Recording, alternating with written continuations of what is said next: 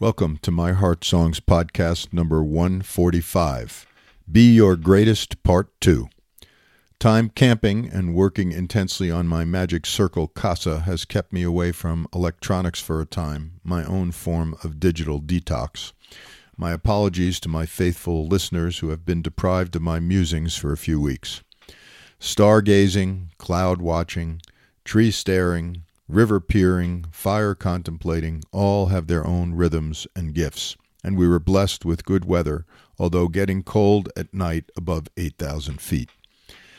As I mull over the ebb and flow, twists and turns, ups and downs, sunshine and clouds, nooks and crannies, lemons and lemonade of my mind, I mostly enjoy the playhouse of my own recreational neurochemistry, especially during what has been termed the omni crisis of COVID, through which we have all seen the stark reality of our societal failings and vulnerabilities, the many diverse aspects of suffering everywhere that continue to polarize rather than connect us.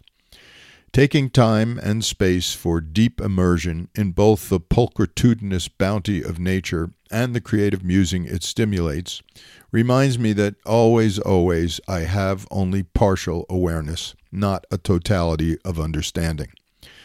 Aldous Huxley wrote, quote, Knowledge is acquired when we succeed in fitting a new experience into the system of concepts based upon our old experiences.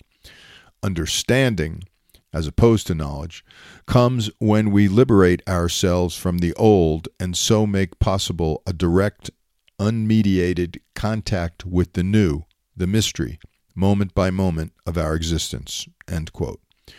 Part of the success of our species has clearly been the transmissibility of concepts. Each unit of knowledge, if you will, can be passed between people via words, writings, or drawings. But the understanding that Huxley speaks of is more intimate and subjective, obtained only when I am capable of suspending my perceptive prisons, and can be fully immersed in the immediacy of the present moment's teachings and guidance. Last time I discussed the notion of using the four parameters of fitness, strength, endurance, flexibility, and balance, and applying them to other windows on the world beyond the physical. In the mental realm, strength seems easily equated with concentration, the sharp, clear edge so easily dulled by electronic multitasking and the busy, busy, hurry, hurry of our modern day ethos. Concentration is our capacity to direct and focus our attention. For me, it is very much like a muscle that needs constant toning.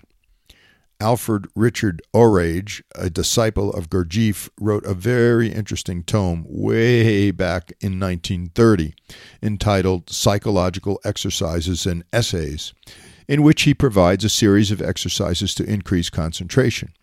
Counting backwards by threes or fours from a 100 is a simple example.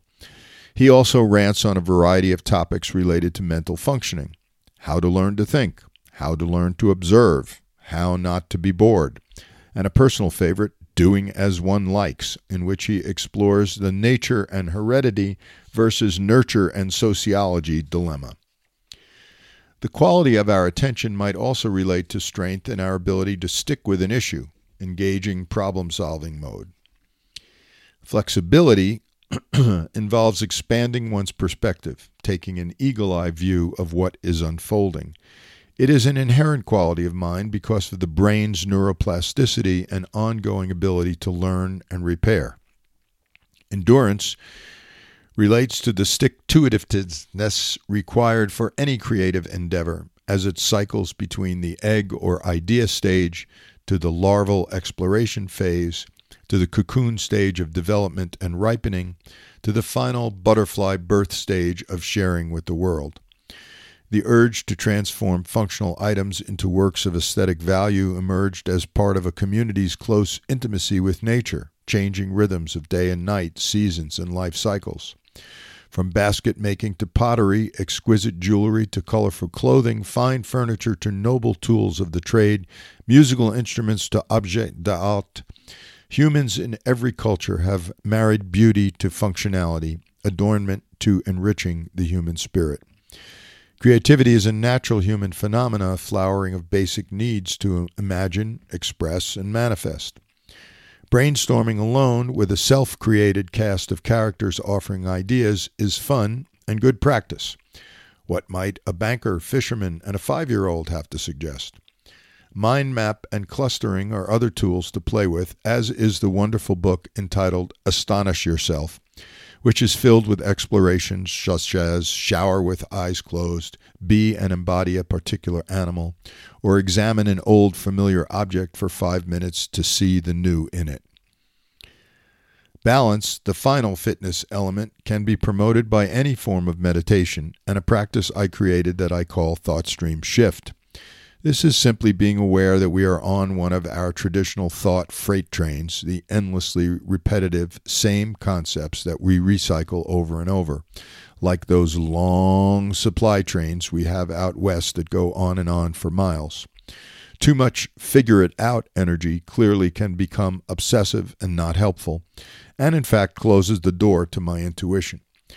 Once I am aware I am traveling that way again, I can consciously direct my mental thought stream train into a different station of appreciation for what is happening right here and now. Presence is the essence of patience, supported by compassion and loving kindness towards the situation, a willingness to stay with what is rather than demanding what I want it to be. I believe that practicing that regularly, along with any favorite form of meditation to just observe and thus calm the wild horse of mind, promotes mental balance. Again, I find this idea of utilizing the template of the traditional aspects of fitness for the mental, emotional, and spiritual realms to be quite engaging. Onward through the fog to being my amazing best me. Thanks as always for listening, and remember, friends and family can easily sign up at myheartsongs.org.